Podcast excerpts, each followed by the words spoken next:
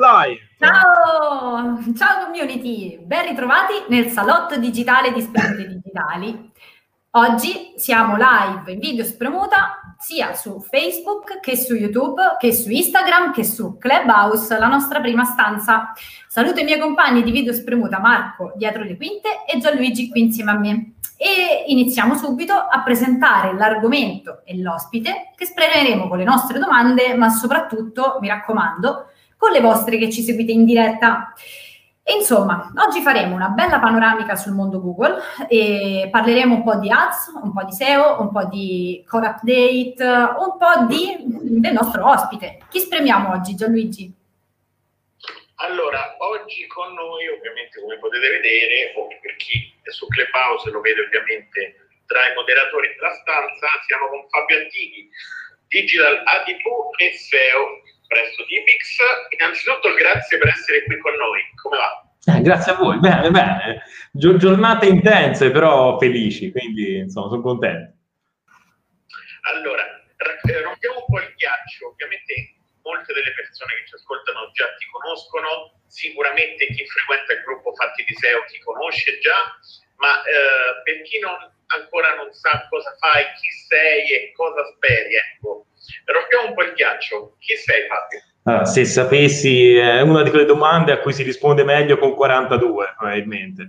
Però eh, non lo so. Eh, sono, io lavoro in un'agenzia, ho cominciato tanti anni fa nella SEO, poi passai a fare ADV e infine sono finito in qualche maniera quasi per caso, però lasciandomi trasportare dagli eventi che, che mi piacevano eh, a, appunto a fare da una parte una rubrichina video e via dicendo che mi diverte, ma di lavoro faccio, a, aiuto le aziende a vendere online, quindi eh, che sia TV, che sia SEO, via dicendo, il mio ruolo negli anni si è spostato più da tecnico a eh, aspetto strategico, poi appunto ho i tecnici che mi aiutano nell'intervento pratico su tanti temi dove da solo non avrei le, nemmeno più le capacità. Bene, allora prende, prendo la palla al balzo e ti chiedo, a proposito del post di news che pubblichi quotidianamente sul gruppo Fatti di SEO, è una cosa che mi piace moltissimo e vorrei che mi togliessi una, una curiosità. Ehm, ma che ora ti svegli per raggruppare tutte quelle informazioni? Dove le trovi? E soprattutto, ma te le leggi tutte? Allora, io sono uno che ha eh, un'ansia pazzesca, quindi non sono mai riuscito a dormire in vita mia. Eh, non ho mai dormito. Io da piccolo il mio principale problema quando andavo in vacanza con gli amici è che mi svegliavo molto prima di tutti quegli altri e poi infastidivo, perché pur cercando di stare attento comunque dei rumori li emettevo. Quindi io mi sono sempre svegliato prestissimo e quindi tuttora mm, normalmente mi sveglio alle 6. Eh, però non è che vado a letto alle 10 e mezzo, eh. cioè la sera, anzi non ho tanto sonno, tendenzialmente non ho sonno. Però eh, questa cosa qui per certi versi mi è un po' scappata di mano, nel senso che quando ho iniziato, e ho iniziato per caso, io ho registrato un video dal parcheggio all'ingresso dell'ufficio, 4 minuti a piedi, che pubblicavo su un social in altrettanto 4 minuti. In realtà poi con l'andare avanti nel tempo, ora non è che dico le news che, che mi è venuto in mente, ora le cerco cioè ci sto attento, le vado a cercare le news, eh, che se mi capita bene, se non mi capita pace, le voglio trovare. Dall'altra parte sono due pagine, tre pagine Facebook, YouTube, eh, il LinkedIn, eh, il podcast, eh, stream, no, che c'è, boh, insomma, però lo devo caricare, eh, Instagram, eccetera, eccetera. Quindi sono tipo 7-8 caricamenti 4 minuti l'uno, eh, già sono minuti. I tag, i tag sono una delle cose che se un giorno trove, ricapiterà che una persona entra con un mitra dentro Google o un server a caso, probabilmente sarò io, perché tutte le volte che vado a taggare le persone, intanto proporrei a tutti i social di inserire il nome con il codice fiscale, almeno eliminiamo le omonimie. Perché quante volte ho sbagliato, poi mi piange il cuore che voglio ringraziare una persona e invece becco un omonimo che probabilmente fa l'idraulico a 100 km, dice che cacchio vuole questo che mi ha taggato un post a caso. E, sicché quello devo starci attento, un po' di tempo me lo porta via. Detto questo, è una cosa che mi diverte tanto, mi diverto e mi ha dato modo anche di conoscere un sacco di persone, di fare sacco di cose bellissime, quindi eh, è aumentato il tempo, ma è aumentata anche la soddisfazione allo stesso modo. Spero di aver risposto. Benissimo.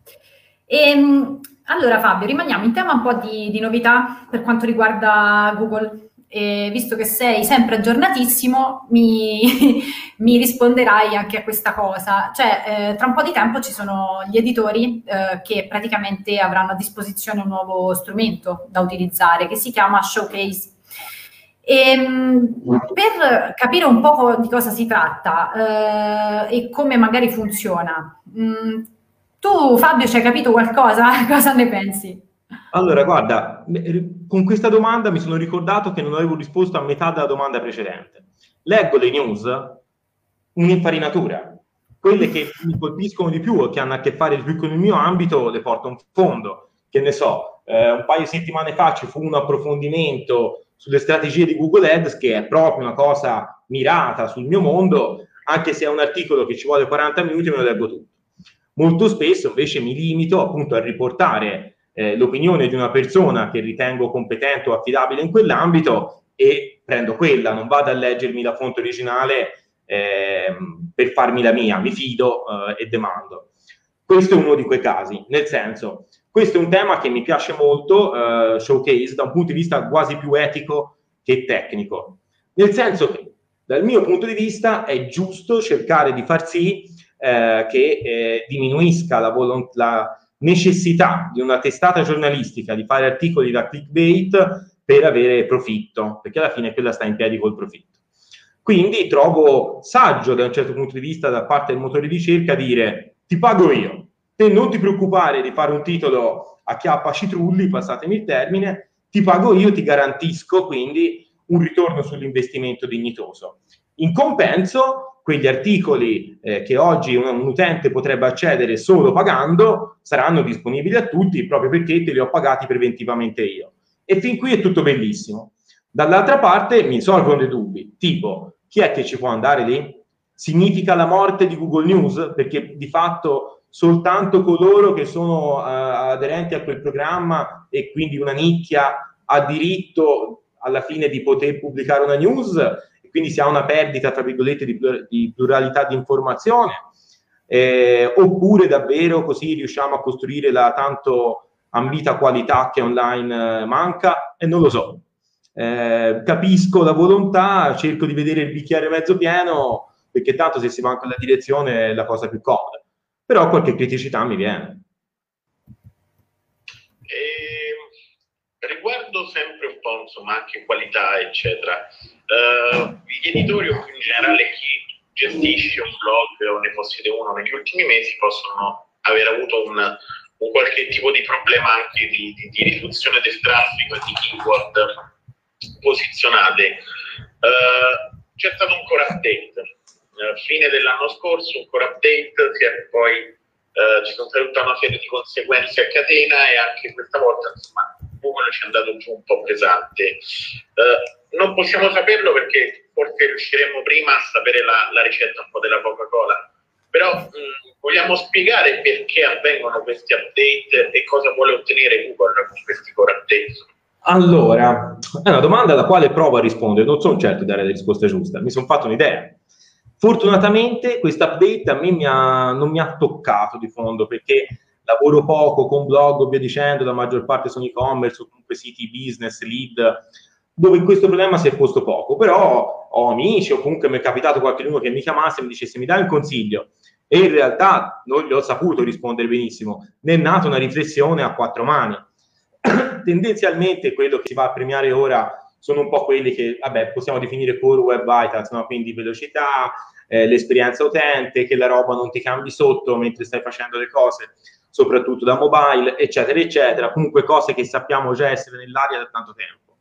Cosa va a fare Google? Ecco, secondo me alla fine quello che cerca di fare Google non è sbagliato, perché Google alla fine cerca di intuire e predire cosa noi desideriamo. Certo, possiamo sentirci in qualche maniera violati nella nostra intimità e nella nostra libertà di essere chi siamo, però alla fine il motore di ricerca ha un obiettivo solo, cercare di fornirmi il risultato migliore, anche al di là della mia percezione cosciente. Se io in maniera subcosciente desidero Y ma, e cerco X, io cliccherò su Y se davvero volevo Y, no? Quindi Google alla fine cerca di fare quello, quindi poi ci arriviamo in qualche maniera, ma intuire la semantica, il pregresso, che cosa c'è dentro le nostre ricerche al di là del testo, ma più nella nostra storia. E dico anche un'altra cosa, che gli scrolloni delle SERP io li amo per un motivo semplice, perché, come si può dire, estinguono i dinosauri. Non c'è cosa più odiosa di arrivare su una SERP dove c'è qualcuno che è piazzato lì da 100.000 anni e non lo leverai mai. E se te sei piccolo, eh, sei condannato a questa eterna eh, arrampicata sugli specchi. E invece se ogni tanto c'è un continente che si ribalta, bene, c'è spazio per tutti. Se era bravo tornerà lì. Lo capisco che è faticoso e fa girare le scatole quando hai sudato tanto per arrivarci e la terra ti si sbriciola sotto i piedi.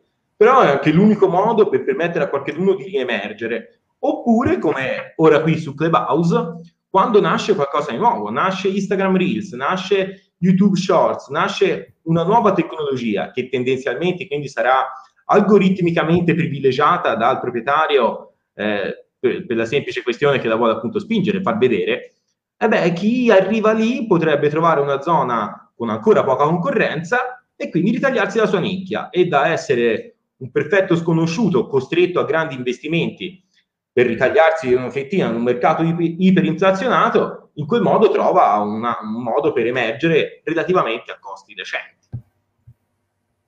E invece, tanto per parlare di smottamenti e anche di dinamiche Uh, abbiamo avuto anche Francesco Margherita ospite che ovviamente salutiamo e abbiamo parlato di Google Bert uh, vogliamo fare anche un riepilogo di cos'è e dare un po' anche un'interpretazione di, di, di quest'altra evenienza che può accadere nel deserto parlare di Bert dopo Francesco Margherita eh, è meglio se sto zitto io tendenzialmente. Comunque eh, cos'è BERT? BERT è la volontà di intendere la semantica cioè di eh, ho, ho, difficoltà a spiegarlo, però sostanzialmente Google cerca di non prendere più le parole all'interno di un testo, ma di comprendere qual è il contesto, il, eh, il macro obiettivo, il macro argomento che quel testo contiene e appunto sempre di più la volontà è, sempre, è in qualche maniera la stessa, cioè riuscire a capire intimamente ma che cavolo vuole questo qui, perché sta leggendo questa pagina,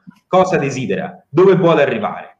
Perché se noi riusciamo a capire quello, una cosa che mi è piaciuta tanto è, come si chiama, enriched result. Sostanzialmente, se io faccio una ricerca, quindi guardo un determinato contenuto, torno indietro e ripeto la ricerca, Google ha capito che io in qualche maniera avrò soddisfatto quel tipo di risposta. Se ripeto la ricerca, cerco altre risposte.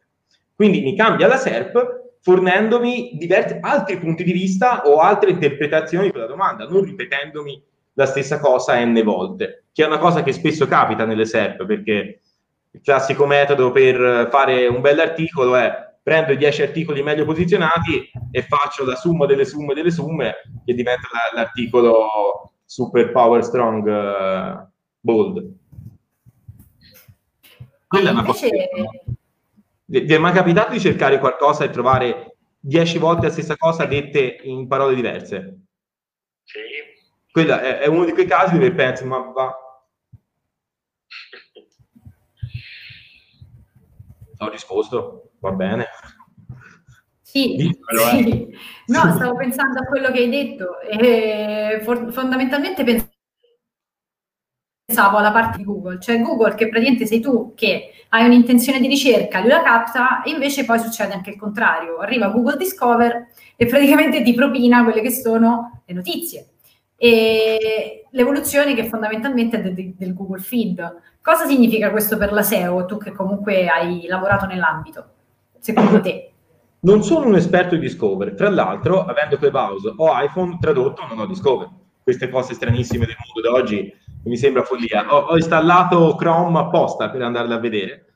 Eh, ho anche fatto tentativi qua e là. La cosa che mi fa impressione di Discover è il volume di traffico. Quando vai su Discover ti fa delle botte di traffico spaventose. In altre parole, vuol dire che Google ha indovinato. Perché se ti propone un contenuto e ci hai cliccato, eh, vuol dire che ti interessava. E quindi que- questa è la cosa che mi sorprende, perché riesce a mostrare evidentemente dei contenuti che io non ho cercato, ma che lui mi propone in base a quello che lui considera essere il mio storico e quindi eh, i miei ambiti di interesse, eh, molto molto eh, efficace. La cosa che penso sia curiosa è che alla fine era in qualche questa socializzazione di Google. Da una parte la comprendo bene. Dentro eh, Facebook noi troviamo un certo formato di contenuto. Dentro YouTube troviamo un altro formato di contenuto. Dentro LinkedIn un altro ancora. Dentro Google, volendo, c'è tutto.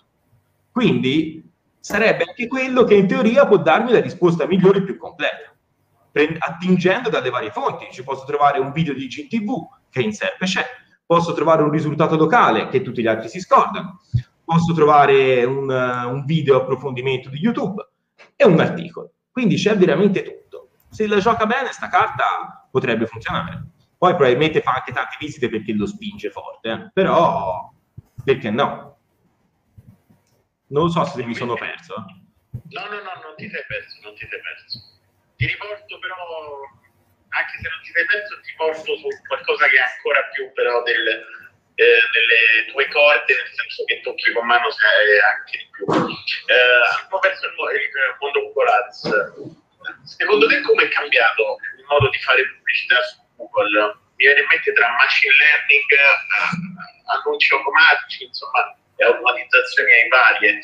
Uh, da, da, questo punto di vista qui io sono sempre stato uno uh, scansa fatica enorme. Mi fa proprio una fatica impressionante mettermi lì a scrivere 1200 paroline chiave nell'Excel, poi se no con il programma pagamento di gestione del bidding eh, o AdWords Editor, sicché anche un po' per pesantezza ero uno che era cascato molto velocemente a provare a fare campagne smart perché erano così veloci da fare.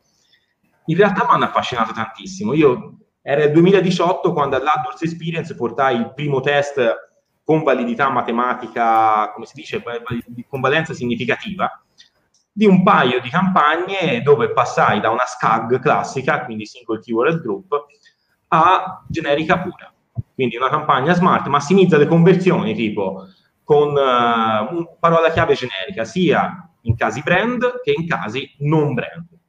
E andò meglio. In entrambi i casi andò meglio. E ero un po' sorpresa anch'io da questo. Eh. Cioè, io avrei accettato che, che, fosse andata anche un pochino peggio, se però mi riduceva il time consuming del, che ne so, 40%, forse sarebbe stato comunque economicamente, globalmente più vantaggioso, comunque da valutare. Invece andava proprio meglio. E quindi ci ho preso gusto. Oggi in realtà mi dispiace un po' perché siccome io su questa cosa ci credevo tantissimo e tendenzialmente funzionava bene, ora che Google la sta imponendo a tutti, perdo questo vantaggio. Perché, quando entravo su un account e trovavo una scag, facevo subito un parallelo, una bella genericona e due settimane dopo dicevo guarda quanto va bene.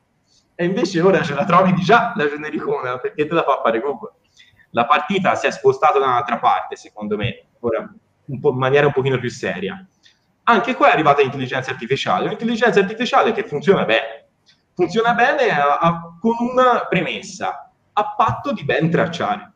L'intelligenza artificiale è l'elaborazione dei dati, i dati li diamo noi, quindi se i dati sono sbagliati, sono pochi, quindi questa, questa è una cosa che mi fa un po' rabbia, la quantità.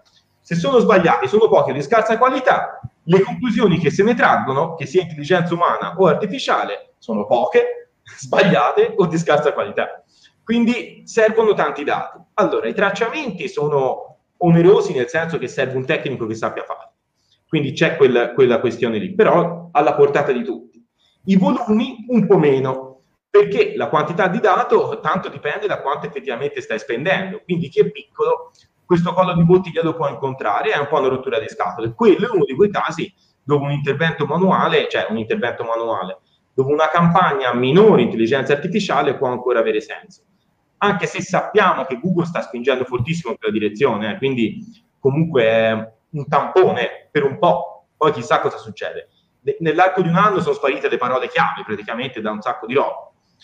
Eh, queste cose qui un pochino mi, mi, preoccupano. C'è poi il terzo caso, quando si parla di shopping e c'è un GTIN, dove la quantità di dato ti interessa relativamente, perché in quel caso lì il GTIN eh, prende te e ti equipara al resto del mondo. A quel punto di Google sa già tutto di come un utente si comporta nei confronti di quello specifico prodotto, a patto appunto che quel GTIN sia stato già utilizzato da qualche altro nel mondo, eh, del mondo, nella tua area sarebbe meglio. Però eh, in quel caso lì, da una parte erediti i dati che hanno pagato gli altri, dall'altra si sa subito se sei competitivo o meno. Quindi... Insomma. E secondo te Ads influisce sul posizionamento organico?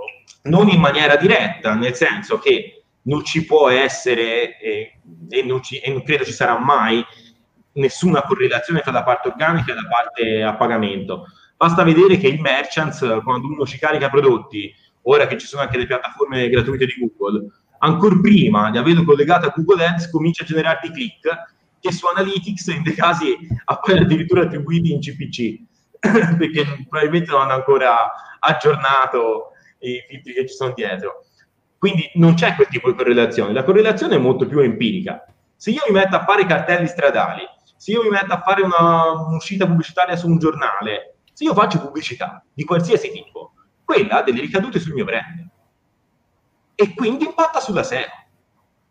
Se io ho un, il mio sito, sto facendo una SEO a velocità costante, a un certo punto il padrone del sito prende e, e bombarda in televisione, mi migliora la serie, no? Però eh, perché? Ma quello è buon senso, insomma, no? Si sa. Quindi è ovvio che qualsiasi forma di pubblicità, eh, come si può dire, sono organiche, si danno una mano l'un con l'altra.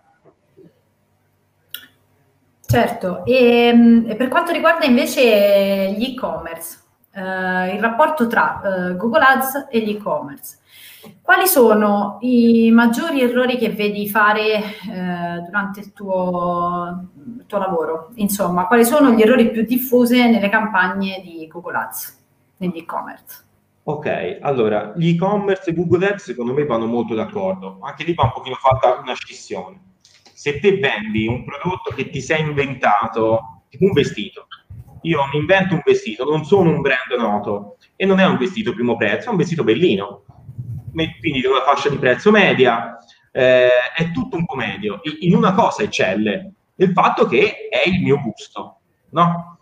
Quindi questo non è un prodotto da Google Shopping, o almeno non da subito. Questo è un prodotto che compri se io sono una persona che appunto ti ho conosciuto, mi è piaciuto come te ti poni, come mai hai creato quel brand, come mai è nato quel vestito. Quello, quel vestito, quel prodotto è un riflesso di te di come te intendi il mondo e ti sei fatto conoscere. E allora quello lì, secondo me, è un prodotto che vendi meglio con un social, appunto, che ti rende partecipe di, di, partecipe di questa storia che produce alla fine un vestito o quant'altro. Se invece vende una saponetta, eh, la saponetta XK, che vendono altri 340 rivenditori, lì la guerra è molto più serrata e molto meno empatica, nel senso io faccio già una ricerca esplicita su quella saponetta e io mi domando quanto costa, quando mi arriva, eccetera, eccetera. In quell'ottica Google interviene benissimo. Ora non voglio fare l'estremista perché a me Google piace, quindi credo che serva in tanti punti e può darci una mano anche nella fase iniziale e non solo. Però è proprio per cogliere due estremi. Alla luce di ciò, quali sono gli errori più diffusi? Uno l'ho già in parte detto, il tracciamento. Se su Analytics, errore classico eh, che si trova spessissimo, la non esclusione dei referral. Quindi si trova eh, le vendite attribuite alla sorgente sbagliata, se noi stiamo importando le vendite, le transazioni su Google Ads da Analytics, ciao, cioè te stai dicendo a Google, guarda, hai mostrato questo prodotto e non l'hai venduto. Non, non, non lo so, gli stai dicendo non l'hai venduto, lui non lo mostra più. Quindi un prodotto che forse avevi anche venduto, ma non gli hai detto che l'hai venduto, gli hai proprio detto che non l'hai venduto, lui non lo mostra più. Quindi ti fai una, un'azione eh, negativa, nemmeno ininfluente, negativa. Eh, questa è una cosa che succede. Ovviamente sarebbe sempre meglio utilizzare pixel nativi, eccetera, eccetera, però capisco che non è sempre semplice. Altre cose che capita di trovare, appunto, è non cominciare a pensare a costruire una storia intorno ai propri prodotti perché se oggi appunto sono quello col prezzo più basso, per cui accendo la campagna shopping e due giorni dopo sto vendendo abbastanza da far uscire in una crisi di nervi tutti i magazzinieri e ci sta, questa comunque è una strategia da consigliare sul lungo periodo, perché prima o poi uscirà qualcuno che costa meno di te, eh, perché comunque ti costringe a gestire enormi fatturati, spesso per marginalità ridotte, quindi te devi accogliere questo volume di traffico iniziale, ma trasformarlo in qualche cosa che rimane amico tuo. E per farlo rimanere amico tuo in qualche maniera non è che ti devi inventare qualcosa, devi dire chi sei.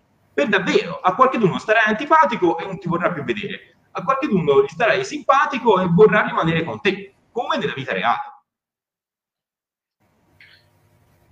Eh, infatti, eh, è proprio questo quello che le persone non, non, capiscono forse. E abbiamo parlato di negozi online, adesso ci dirigiamo verso l'offline e ti chiedo, eh, qual è il rapporto di Google Ads e Google My Business e quali vantaggi ci sono eh, utilizzando eh, tutti e due insieme per il marketing locale.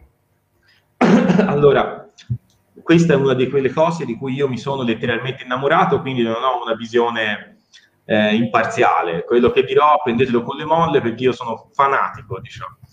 No, in realtà a me mi è piaciuto un sacco, mi è piaciuto un sacco pur essendo una cosa che ammetto di fatto mi, mi rema contro, perché non ci vuole niente a fare una campagna co- collegata al My Business. Cioè uno con Google Ads lo può collegare alla mappa. Ottimizzare una mappa è una cosa che con un minimo di buona volontà è alla portata di tutti. Serve costanza, serve pazienza, serve roba del genere, non serve conoscenze strane.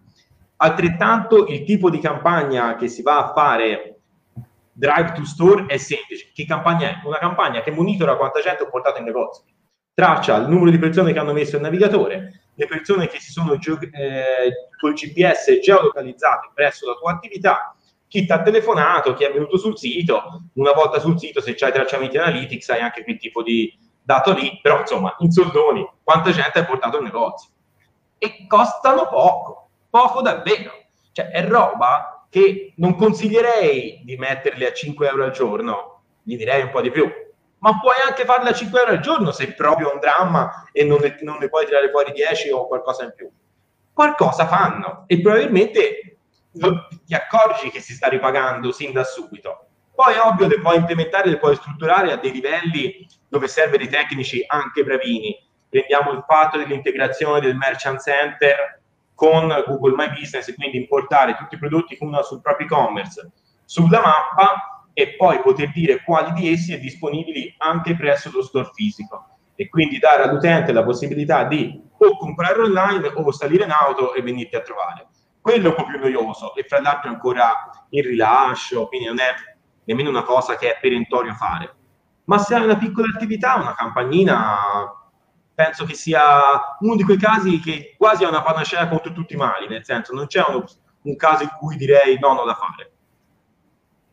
E intanto che leggo una, un commento proprio su questo tema che ci è arrivato, invito ovviamente chi sta anche su Clubhouse o chi ci vede attraverso la nostra pagina Facebook o il nostro canale YouTube a fare anche domande se vogliono. Uh, c'è Mattia che ci chiede cosa ne pensi del cashback secondo te è una misura valida per rilanciare le attività locali? Quindi ci spostiamo diciamo un po' eh, su offline e poi anche su, su quello che è pubblico, Stato e, e sì. interventi. Sinceramente non so cosa dire. O, ovviamente ho fatto un sondaggio nella mia rete di amici, ma non è un sondaggio con una valenza statistica significativa, quindi non vuol dire nulla.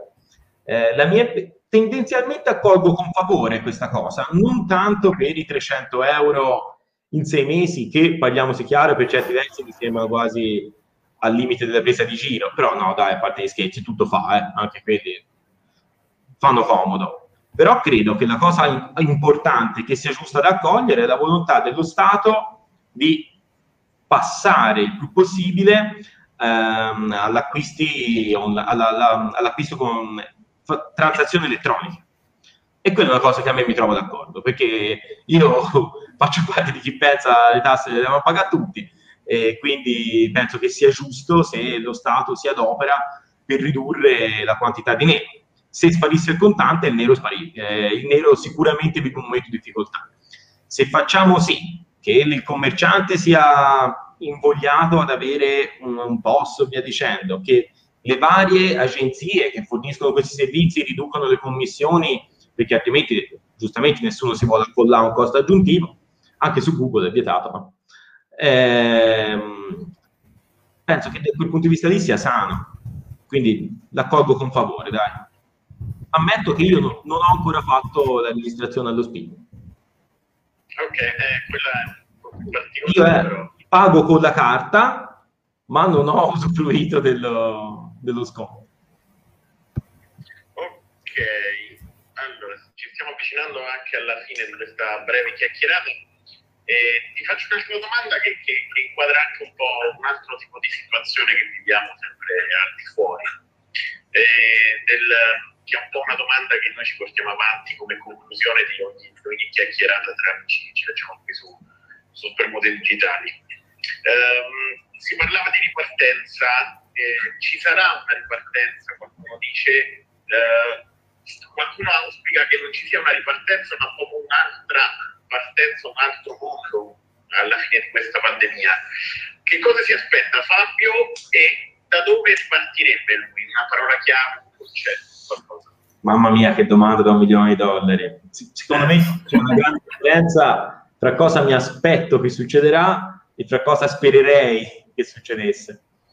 Okay. Io non ci ho mai creduto, eh, ma l'ho sempre sperato cioè, io sono uno che bene o male ha fatto il segretario del partito politico per 14 anni della propria vita, quindi evidentemente sono uno che ci spera, ci spera tanto, anche se sa che è una, una lotta contro i mulini a vento, ma credo che l'unico modo per andare a letto tranquilli è continuare a provarci, pur sapendo che è del tutto inutile. Eh, quindi sì, ci spero, io spero che sia anche un momento di riflessione per capire quanto importante sia la rete eh, di tessuti umani e sociali che abbiamo, quanto incida sulla qualità della vita e che sia anche un momento di riscoperta della voglia di stare insieme, di condividere, di spazi comuni. Questo perché la, questa è la mia visione del mondo, soggettiva. All'atto pratico temo, e forse anch'io in maniera del tutto incoerente, sono caduto in un circolo vizioso dove mi sono abituato a stare molto più solo, molto più a casa, a lavorare tutto il giorno perché mi piace, mi soddisfa, sia chiaro, però questa cosa alla fine ha sostituito eh, tanti altri valori. Tra l'altro una cosa che mi dispiace tanto è che non è nemmeno stata un'occasione per spingere eh, verso una grande formazione scientifica, ma eh, invece è stato proprio un periodo dove si sono venute alla luce grandissime fake news. Era, non serviva essere un biologo per capire quanto fake fosse, però hanno trovato, trovato comunque larghissima diffusione. Questo mi dispiace tantissimo.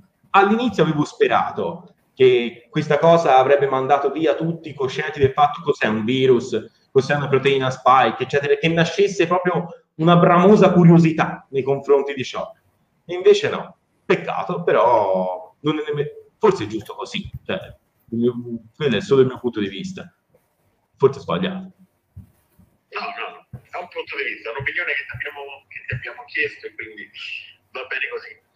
Noi ti ringraziamo Fabio. E grazie a voi. La chiacchierata e ringraziamo ovviamente chi ci sta seguendo sia da Facebook che da YouTube e oggi per la prima volta con te e ti do un suggerimento tra l'altro abbiamo provato a fare questo cross anche con Clubhouse quindi salutiamo anche chi ci sta seguendo su Clubhouse e continueremo ovviamente a farlo e a te ti aspettiamo sicuramente per una, per una prossima chiacchierata. Quando da volete ragazzi, io mi ci diverto a 2000. esatto. Grazie, grazie a, a, Sara ovviamente per uh, la spalla, eh, per essere della spalla di Spremute e a Marco dietro le quinte. Un saluto a tutti. Grazie a tutti voi. Ciao, grazie mille. Ciao. Ciao. Ciao a tutti.